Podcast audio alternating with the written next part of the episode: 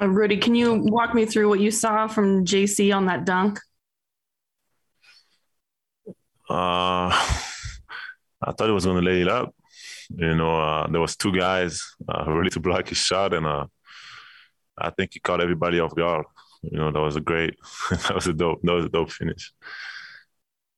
I, I want to see more of this. I need to see more of that.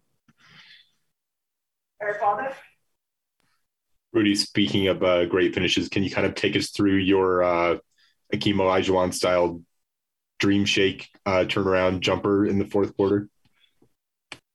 Oh, I, I just try to, you know, I just turn off my brain and just try to play. It's a shot that I work on every day, you know, so now I just got to keep uh, trying to incorporate that into the game, you know, and I try to I try to go to the basket, and you know, if I if I get it, if I'm a little too far from the basket, uh, it's a shot that uh, you know I'm I'm getting more and more confident making in the game, you know, so.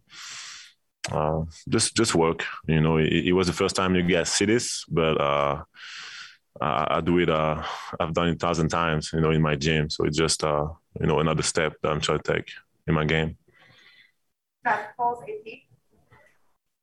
What did the Timberwolves do to make it difficult for you guys? I mean, they stuck with you right until the end, uh, even with that decimated lineup. I mean, they, they play hard, you know, uh, and, and those games are never easy. Uh, obviously, they, they're going through a lot of stuff with COVID injuries, but, uh, you know, that, that those games when there's one team that has nothing to lose and uh, and a lot of young guys that want to prove themselves, you know, and show themselves, and another team that's had that's had home and is playing a must-win game. Um, we've lost some of these games before, so we know how much. Uh, you know, it doesn't really matter in the NBA who you play against and how many guys are injured, and you know, we know that uh, we really have to worry about ourselves. And uh, we played with fire a little bit, but for the most part of the game, I thought we we played the right way. You know, we we shared the ball, uh, we moved the ball with the whole game, and and defensively, you know, uh, I mean, D-Lo got hot at one time, and we gave up a few offensive rebounds that hurt us. But for the most part of the game, I thought we were pretty pretty solid defensively. Ryan Miller. Um, it's your second time playing on Christmas. Uh, what do you remember from a couple years ago? And is it meaningful? Is it special to play on Christmas? It's always great. I mean, uh, I'm I'm glad that we're playing at home. Obviously, uh, you know, it's it's one of the moments when you know I don't get to see my my, my family uh, often. So being able to play in front of them, uh, you know, in, in Utah, it's uh, it's it's it's amazing, and you know, it's it, it's it's fun. It's fun for me. It's fun for them, and you know, and, and it's fun for the game. Obviously, the game of basketball. To um, we know that we know how much how many people watch watches those those games at home in in a family environment. So you know, we we're gonna try to give them uh, some some some good basketball. Follow up from Eric Walden.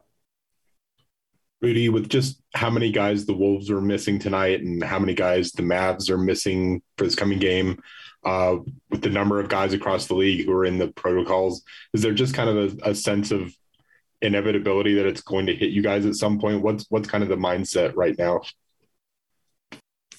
You know, just just uh, keep being smart. You know, keep doing the things, controlling the things that we can control. We don't want to be in a state of fear.